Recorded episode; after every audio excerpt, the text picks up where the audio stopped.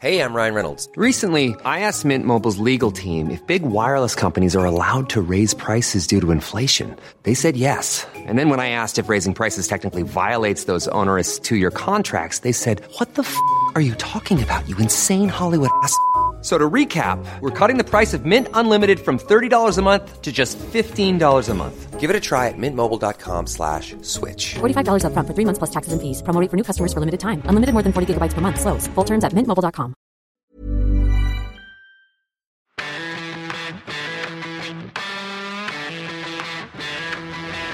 It's time once again for everybody to come aboard the Parts Unknown train.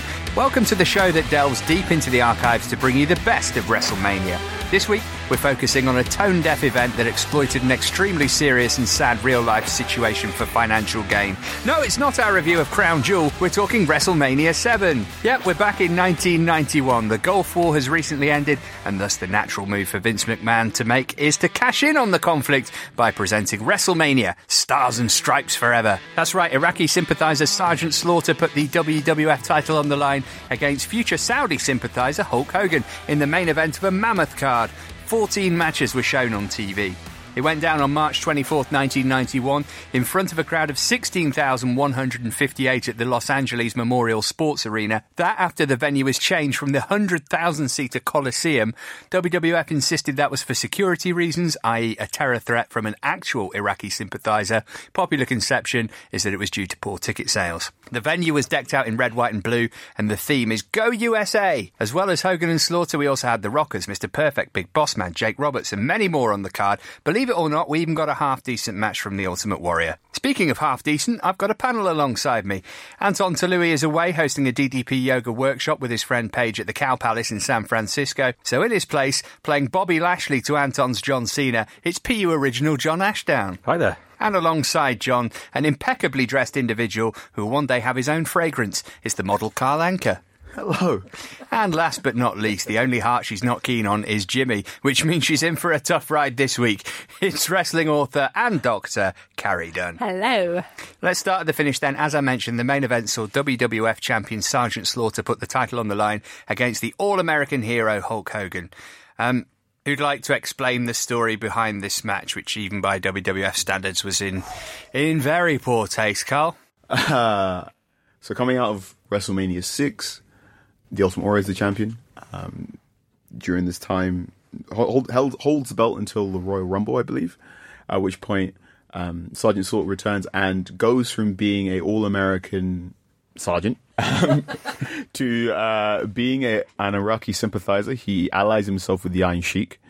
Um, he his boots. He goes from the the regulation um, wrestling boots to the um, sort of jester boots with the curl tips, because that's how you show that someone is from that part of the world. I guess They were a gift from Saddam Hussein himself.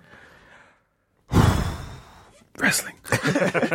um, Slaughter does that. Slaughter battles Ultimate Warrior at the Royal Rumble. He is victorious due to some interference from Randy Savage, um, uh, and yeah, is a one of the most detested heels in WWE history. Um, apparently, during this run, Sergeant Slaughter got um, serious death threats. This is in that weird time where they say kayfabe was still real. It wasn't, but there was enough of kayfabe to go around for some a lot of people to still truly believe that Sergeant Slaughter had become an Iraqi sympathizer during the era of the first Gulf War. Um, and it apparently what had occurred was had incensed Hulk Hogan so much that he decided to return from whatever entertainment thing he was doing, be it Pastamania or filming another terrible film, um, to come out of quasi retirement and take on Sergeant Slaughter and fight for America's honor. That was the setup for this match, and this match was 20 minutes of punch, kick, punch, punch, kick, pose, rest hold, Hulk up, hooray. John, the the anti-American foreign menace is not a new gimmick by any means. Wasn't at this point, but the fact that you know American soldiers were dying months earlier meant that even by wrestling standards, this was a a bit of a stretch in terms of uh, the boundaries of good taste. Yeah, I mean, given it was a, an actual conflict um, that was over by the time of, of, of WrestleMania, nevertheless, it's it's it's horrendous, really.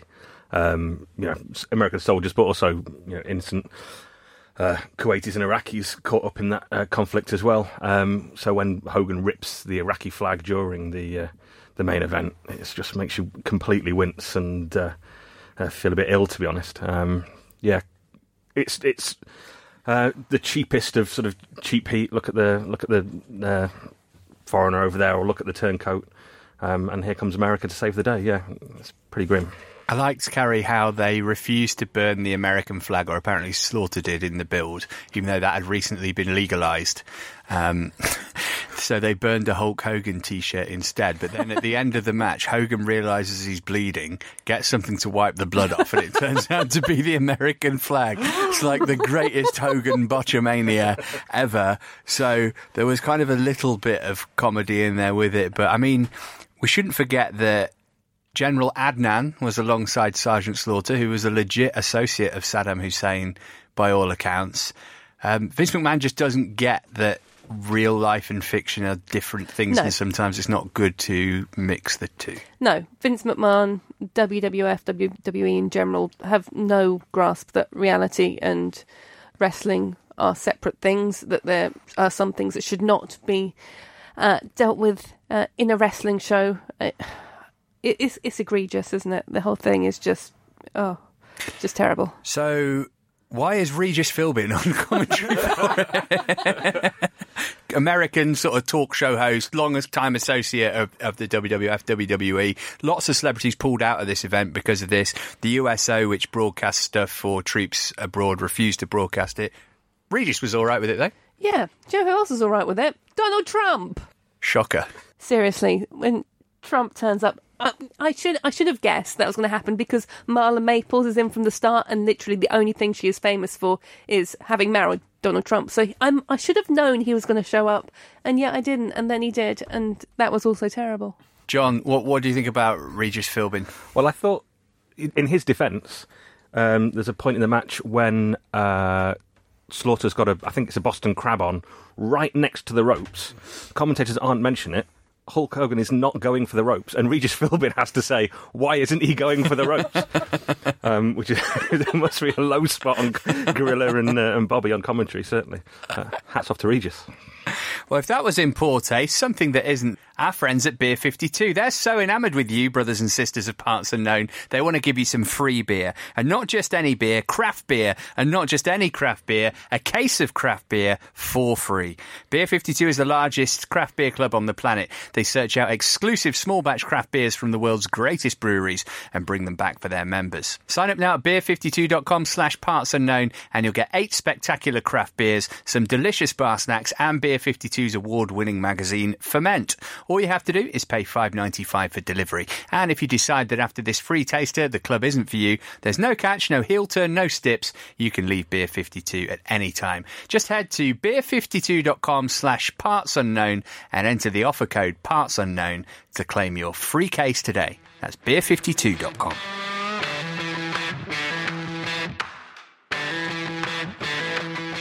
Um, next, I want to talk about the retirement match which saw the Ultimate Warrior defeat Randy Savage with Queen Sherri. A 20 minute Warrior match, Carl, was enough to make me shudder on the face of things, but this was all right. This is all right because Randy Savage plans every wrestling match meticulously. Um, so he, he's not the off the cuff uh, call audibles in matches a la Undertaker, Chris Jericho, or, or other wrestlers nowadays. But when Randy Savage does a match, it generally tends to be very, very good. Um, Ultimate Warrior is botch prone and doesn't seem to understand how wrestling works, but seems to behave himself in this match. One thing I will point out sensational Sherri. Wow. That is an incredible performance from a manager. How she slowly grows in and out of influence throughout the match. So there's a number of times where, um, so in storyline, the match is, is called in part because when Warrior was the champion uh, ahead of the Rumble, uh, Sherri asked for a title match. Warrior said no. Brought about no. Sorry. And, and, and when Sherri asked for that, we saw this on the hype video. It looked a lot like she was sort of giving him a blowjob. She so she is a very interesting character in early WrestleMania. because- Pre-attitude era kind of character at this point. Yes, so she a lot of these Hogan, I'll call these Hogan era WrestleManias. Then no blood, no sex, and the suggestion of sex is nowhere near explicit as what you get in the Attitude Era and whatnot. But Sherri walks quite up to the line, but she has this different energy to her. So it's sort of if you, I can imagine being in my like pre-puberty, looking at Sherri, going, "Huh," and looking at my crotch. I don't know. Um, Macho Man had been heel for two years at this time, so he he split from Miss Elizabeth and to align himself as a heel and being like, I don't really care about anyone else. He, he's aligning himself with Sherri. He became much more sexed up. He started wearing more and more outlandish clothing. He didn't really care for anyone else. And Sherri more or less led him in a Lady Macbeth style um, jaunt around WWE. And then in this match, she very much is the only reason why Savage is able to keep up with the Ultimate Warrior because the entire match is Ultimate Warrior is stronger than Savage, but it's only Sherri throwing shoes, distracting the referee, and more or less beating up the Ultimate Warrior that Savage is able to keep step. It's a it's a almost proto Chyna position that Sherri has here, and I I just love watching Sherri. We'll get to um, the other add-ons around the match in a bit, but John, the finish. I mean, Warrior just totally disrespecting Savage, who's taken him to one of his best matches ever. Um, talk us through that, and and try not to use the phrase "classic Warrior." No, I like the finish. I think that's. I don't see why not. Like Savage at the time thought he was stepping away to to have a family, and you know wasn't necessarily going to come back. Um, and it gets over the fact that you know Macho had nothing left. You know he's just he's just done. It's slightly odd in the fact that he has to sort of roll him back into the ring, so nobody's really expecting it. And Heenan's kind of sort of slightly talking over it as well on commentary. But I, I love that that visual. I think that's a, one of the sort of more iconic early WrestleMania visuals, really. Um, Four spears. And then Ultimate Warrior pins Savage by placing his foot on his chest, which I didn't particularly care for. They do this a lot in uh, New Japan and Japanese wrestling. Of you have to hit a lot of finishes to put someone down in a massive match because you understand it's one part, you know, respect. Another part of you know you have to double tap to make sure the bad guy is dead. Um, so Savage hit four elbows, Five. five, five elbows on Ultimate Warrior. Ultimate Warrior gives a two count, and then Ultimate Warrior hits four of his spears that's right, yeah. Onto Savage, and then doesn't even bother hooking the leg. Which, in you know, in keeping of the story of Savage is no longer strong, is fine. But there is something about the way Warrior does it with just his foot. I'm like, oh no, I don't like you. Yeah, it's a bit rude, isn't it? But I think that's I think that's more to do with me not liking Ultimate Warrior forever, rather than and me very much liking Randy Savage. Warrior had um, pictures of himself and Savage on his knee pads. Apparently, that's something he nicked off Rick Rude, but obviously, it's something we see kind of nowadays with Velveteen Dream. So, still, still going. Carrie on the WhatsApp group. You wanted to talk about Elizabeth. So, explain how she fitted into this match. The story around that. It's going to end very sad, but it was a key part of the match. Yeah. Um, so Miss Elizabeth is supposedly kind of not involved in this. She's just there as an onlooker. She's in the crowd. She's got her her nice smart jumper on. I mean, she's just sitting there as a fan watching that. She gets. She couldn't look less like a wrestling fan I if she know. tried. God, I love she? her. But that's one of the odd things about Miss Elizabeth is she's never looked like she fitted No. into wrestling, which is what kind of made her an interesting character. And Carl and I were talking about this earlier off air. She's just such an interesting thing to see in a wrestling show because she's so different from anything else you have ever seen or ever will see in wrestling. So she's sitting there in the crowd, look, looking very, very odd in her nice jumper, looking um, more and more concerned for, for Randy as as the match goes on. And I've actually got really weepy watching this because obviously you know how Miss Elizabeth's story ends. You see this you know, fantastic reunion. Um, you see Macho Man holding the ropes open for her to get out of the ring for the first time, and that's just lovely. And then So this is after he's Savage has lost. Sherri's Yes. turned on him. She comes in to make the save. yeah, so Miss Elizabeth make, makes the save. He's not quite sure who it is. Realizes that Elizabeth. They have this yeah big reunion. He holds the ropes open. She um, goes through the ropes, and they have this lovely exit. But you know what's going to happen to her, and it's just so so sad. So obviously their real life relationship broke up. Their real life relationship was not a good one. It's Apparently, they legally separated to uh, enhance the kayfabe for this match.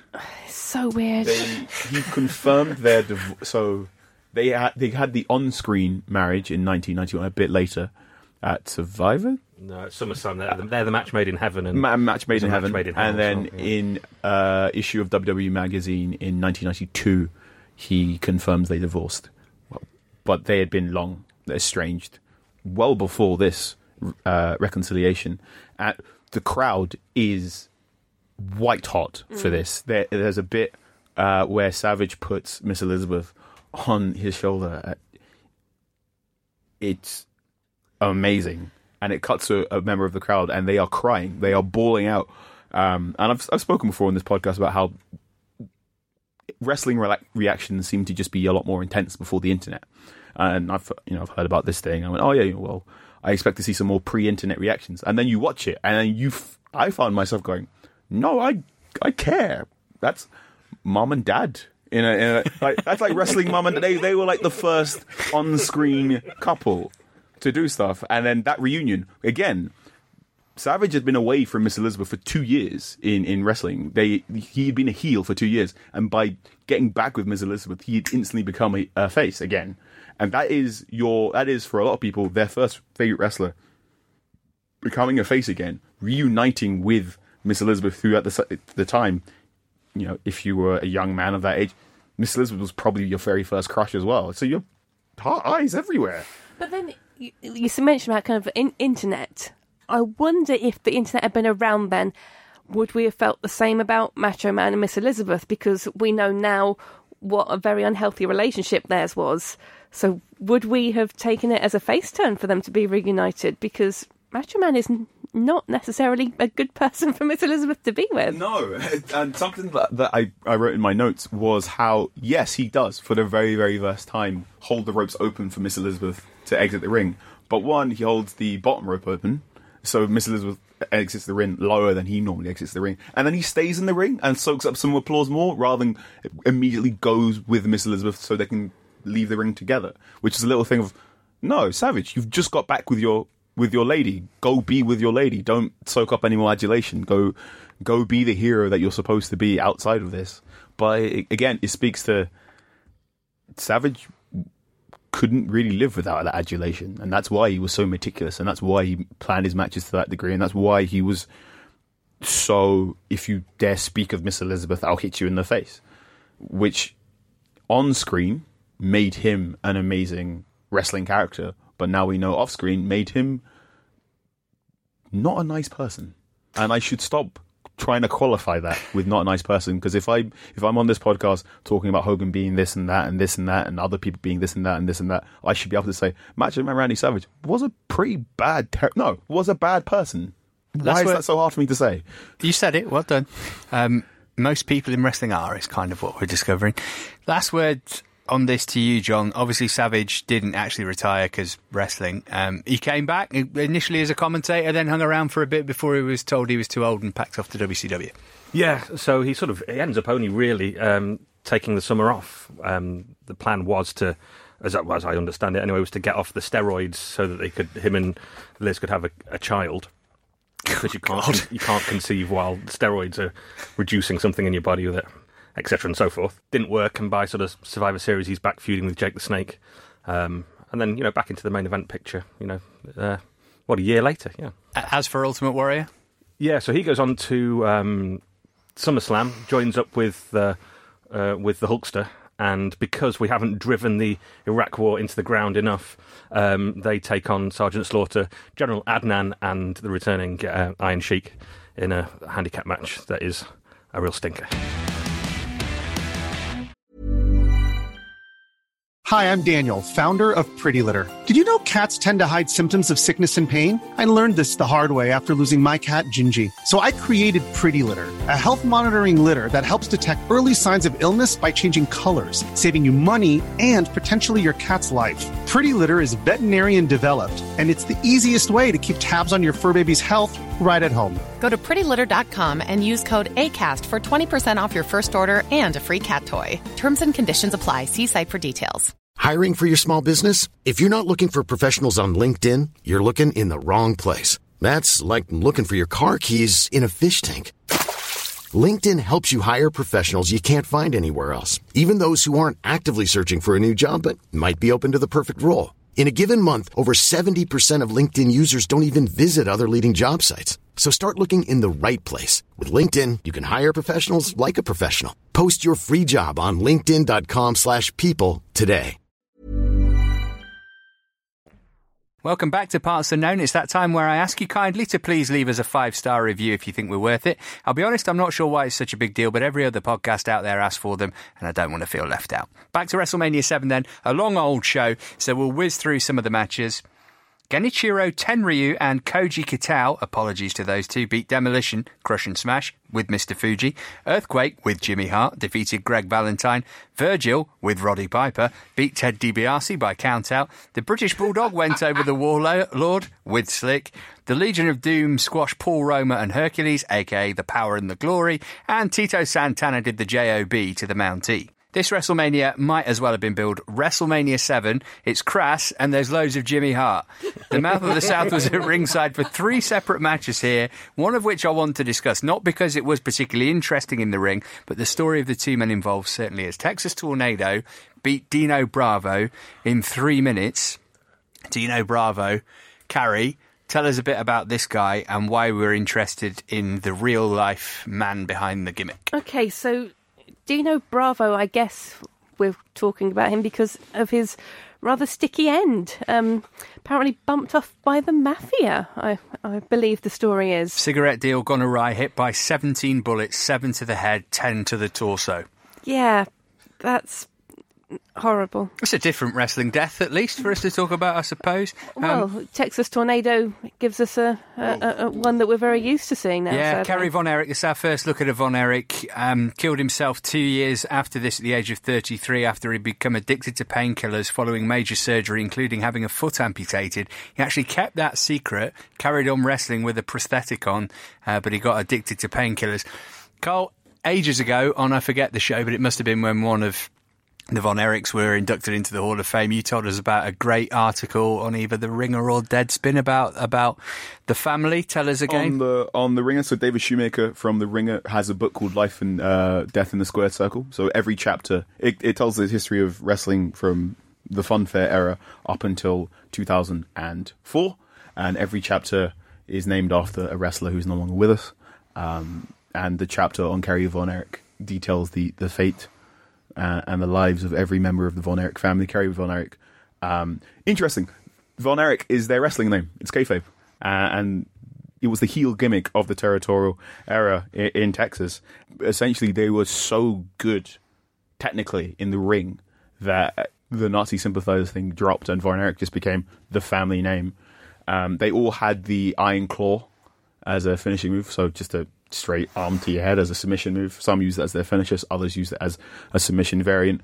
Um, they are to Texas what Jerry Lawler is to Memphis, what Bret Hart is to, to Calgary, in, in what the Legion of Doom apparently are to every single territorial era. Phenomenally talented wrestler. He wrestled the 1992 Royal Rumble on one foot. And you will not notice if you watch the 92 Royal Rumble. He was that technically proficient. You can look up photographs of him and in 19, in 1989, in 91, and look and go, yeah, I can see why you were a champion. I can see why everyone loved you, and I can see why you probably should have been Hulk Hogan because he has the look, he has the technical ability, he has the promo ability. He also, what makes the tragedy sadder is he seemed to be a decent human being comparative to many other wrestlers, um, but couldn't get it together. And, and the Von Erich family are a tragedy.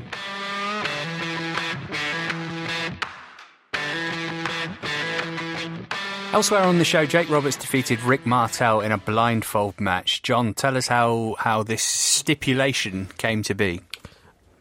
The, the, one of the greatest ever builds to one of the greatest ever WrestleMania matches. I think we'll all agree.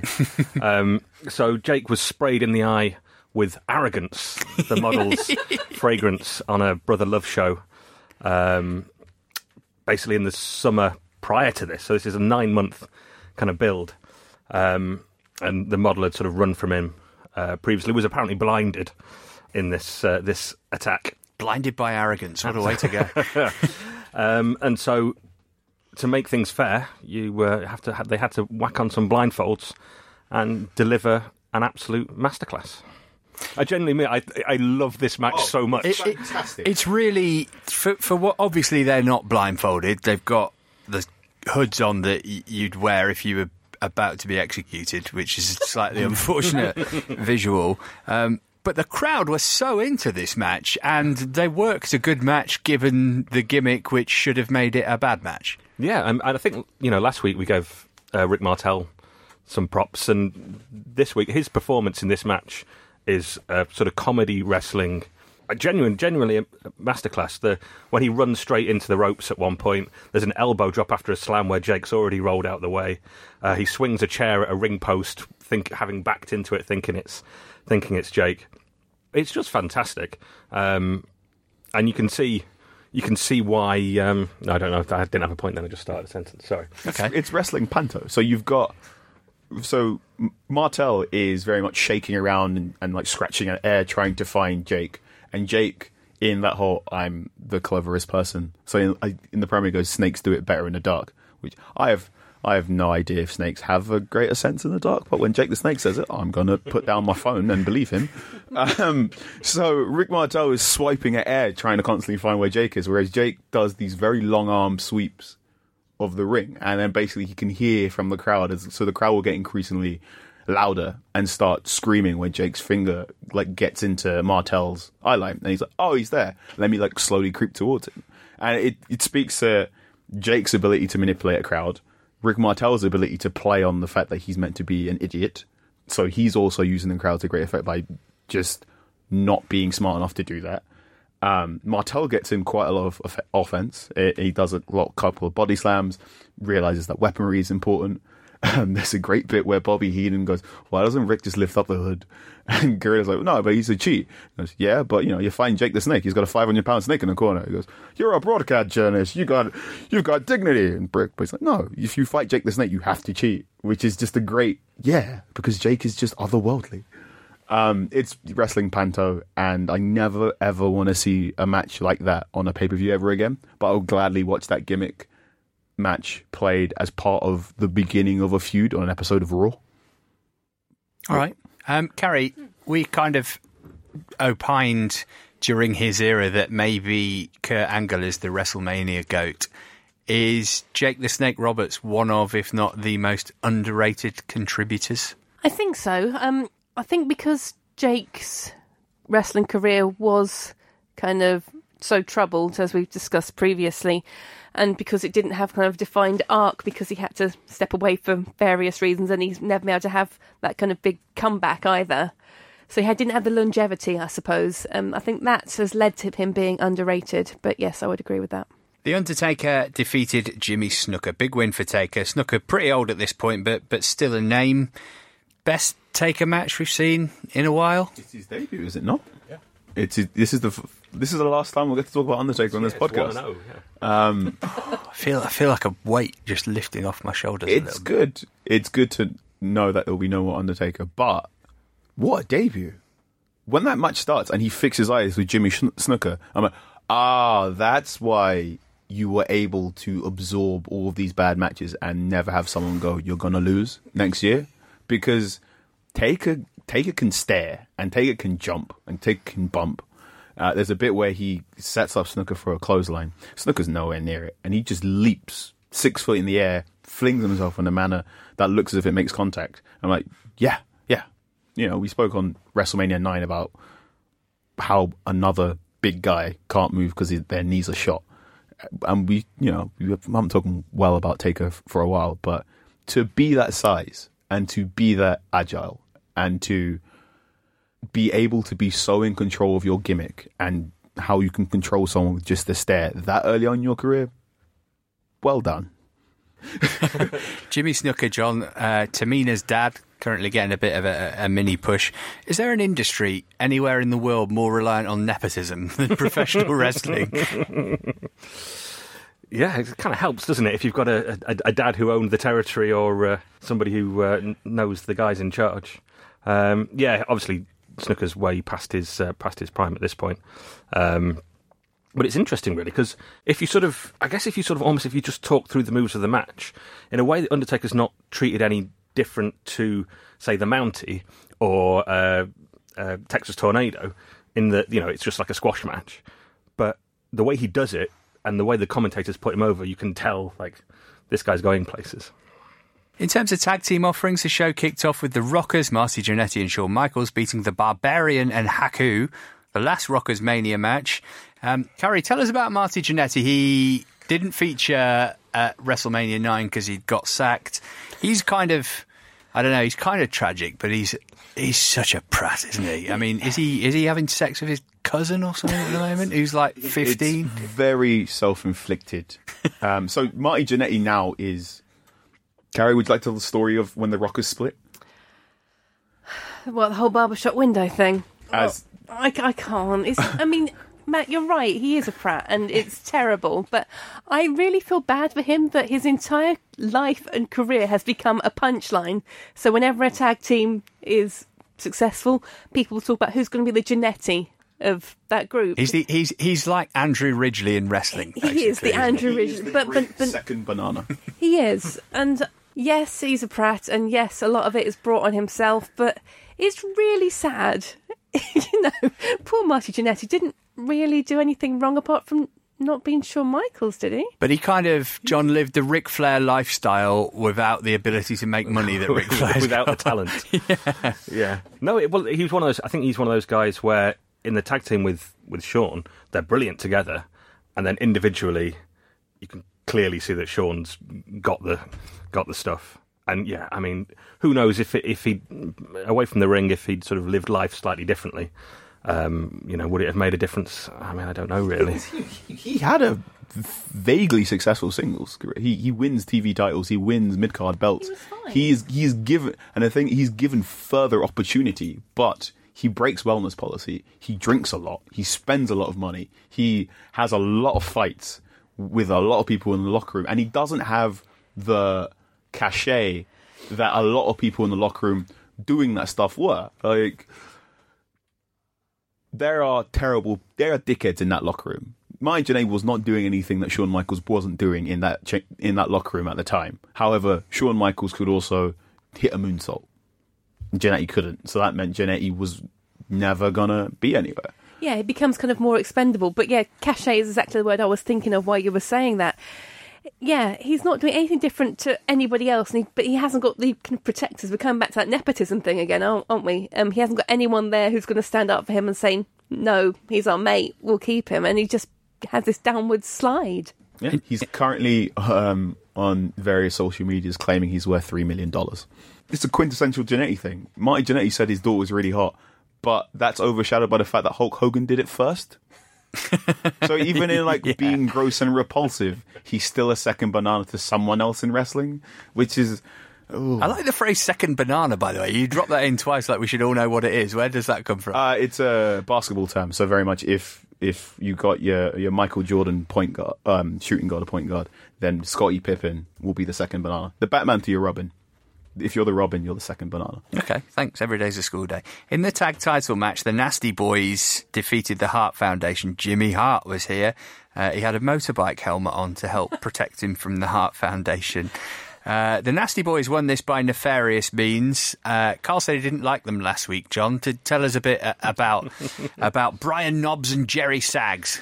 Well, I, I don't know what, what there is to say apart from uh, they end up being good mates with Hogan and so have uh, very decent runs in both uh, WWF and WCW. And they're- TNA, unbelievably. Absolutely, yeah. Still going years after this. Um, yeah, I mean, here they're just very transitional champions because uh, LOD are getting the belts at SummerSlam and uh, Bret's uh, penciled in for a for a, a singles run. Um, I thought it was I thought it was okay as a, as a match. The crowd were crowd were into it. There was a bit of a bit too much chin locking, um, and at the end, because obviously the, the Nasty Boys uh, cheated to beat the, the beat the Hart Foundation. Did you notice the referee who was screwing Bret Earl Hebner? Oh, nice. Um, Doctor, your boy Bret last time as a as a tag guy at Mania here worked out pretty well for him. Not so much for the Anvil, who obviously passed away earlier this year, but he kind of like Marty Jannetty actually just couldn't do what he'd done as a tag wrestler as a singles guy. I don't think Jim Neidhart ever expected a singles run, though. I think he always knew he was very fortunate to be where he was because of the family that he married into. So yeah, not not as sad as Marty Jannetty, I don't think. Yeah, good beard stroker as well, wasn't he? Excellent ginger Fantastic beard. laugh. Fantastic laugh. Go on, do it. Close enough. Um, g- weird promo. Weird promo before this match. Uh, the, the, WrestleMania 7 has a lot of promos where it's garbled metaphor, and that's why you all lose. So in this bit, uh, Jim Neidhart goes, uh, "You want to defeat? If you want to defeat something, you need to get in the foundation, and you want to get in cracks in the foundation. And the foundation's at the bottom, and that's where you are, Nasty Boys, the bottom. Right. So you saying the Nasty Boys are going to win? and there's like Bret does a couple of with like garbled metaphor, and that's why so and so is going to happen, which is clearly that's an old territorial technique. You go last Sunday night event happened, and that's why next Monday I'm going to beat you up, which is also a good way you should you know give a business presentation. What happened before? What are you can do next? um, promos very important. Right, we're on the home stretch now. I do want to chat briefly about the Intercontinental title match, though. Big Boss Man defeated Mr. Perfect by disqualification. Lord Alfred Hayes came out, for commentary with Heenan playing manager at ringside here. Um, Andre the Giant comes out to interfere midway through. He kind of ambles up to Heenan, but doesn't get to him. Haku and the Barbarian interfere for the DQ. Andre and Bossman end standing tall. Um, the key word I've written down here, Carrie, is cluster. So I was saying earlier off air that I watched this when I was very, very dosed up on painkillers. So I hurt my back while I was doing my marathon training, and I had to take a lot of very strong painkillers. And I wasn't sure whether I'd actually imagined this, but no, no, I, I actually saw it. What a mess! Why, why are they? You know, obviously they're trying to get as many people on the card as possible, as as we've seen with their fourteen matches. But what was this about? And John, it's really sad to see Andre in this state. Obviously disinterested, but also obviously in a, a great amount of pain just at the prospect of walking. Oh, it's it's it's painful. I mean, literally for him, I assume. I mean, he can't get round the ring without holding onto the side of the ring. Um, like clearly can't actually get into the ring because all the sort of stuff he doesn't move into the ring at any point. He circles it, and then even afterwards, him and Bossman are sort of celebrating in the aisleway, essentially. Um, yeah, it's not the greatest uh, IC title match in WrestleMania history, that's for sure. Yeah. It kind of feels like the belt wasn't treated with that much deference over this little last batch we've been we've been looking at. That that fair? it's it gets hot shotted a lot. Um, a lot of it has to do with the fact that Mr. Perfect can't stay fit. So Perfect at this time it was more or less the de facto intercontinental Back problems, wasn't it mainly champion, but he has back problems because he is carrying a lot of muscular weight that trying to keep up with the Hogans and whoever at the time, and he can't, and so his back just gives out. Um, so when Perfect is fit, Perfect is in the IC title picture and is the IC champion. And while this match isn't great, Perfect is bumping like a madman up and down, and he's doing. He gets hit by uh, Andre Giant and completely 360 flips. In, and I'm just like, huh? I thought people only learned how to do that in 2005, but Curt Hennig's Curt Hennig. He can do that. Um, Boss Man, I will always love because I, I have a particular soft spot for bigs that are particularly agile, and Boss Man always was. And I did like his promo of uh, how this match started because Mr. Perfect hurt his mum's feelings, and if you hurt my mum's feelings, you hurt my feelings too. Which is funny considering what he did Mr. to T Big, got up and applauded at that point. really funny considering what Boss Man did to Big Show's dad. Um, overall, then, let's kind of leave out the main event, which obviously is is something pretty heinous. Carrie, what did you think of the show as a whole? Not as a the whole main without event? the main event. Uh, Thirteen match card, let's call it. Um, too much, not explored properly, with some excellent bits. So you know, it's WrestleMania, isn't it? Yeah, I'm not going to ask anyone else to sum it up because that's pretty perfect. Carl, have you got a WrestleMania moment?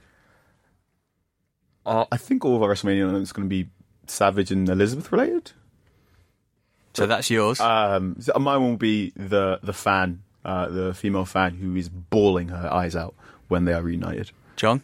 Didn't really have one, but I did like Lou Ferrigno talking because you can't understand what he was saying. And then he did say it's better than the Olympics and the circus, which is just Carrie? Well, mine's related to that actually. The fact that they're interviewing Lou Ferrigno and you can see Henry Winkler just looking around, looking around him at the camera. It's amazing. here as well. Yeah, he knew no better. Henry Winkler, no excuse. Um, my WrestleMania moment, I'm going to try and quote this without laughing, but I, I honestly had to pick myself up from the floor. Pre match promo from the Legion of Doom before their match with Power and Glory. And Hawk says, Power and the Glory, huh? When we're finished with you, you'll be sour and gory.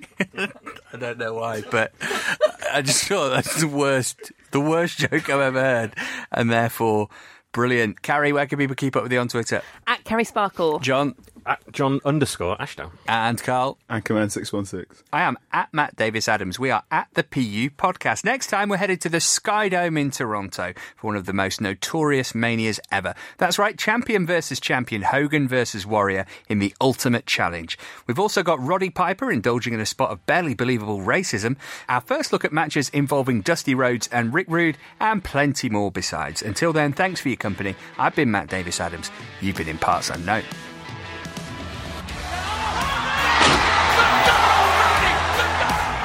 The Parts Unknown Wrestling Podcast is a Muddy Knees Media production. For sales and advertising, please email sales at muddykneesmedia.com.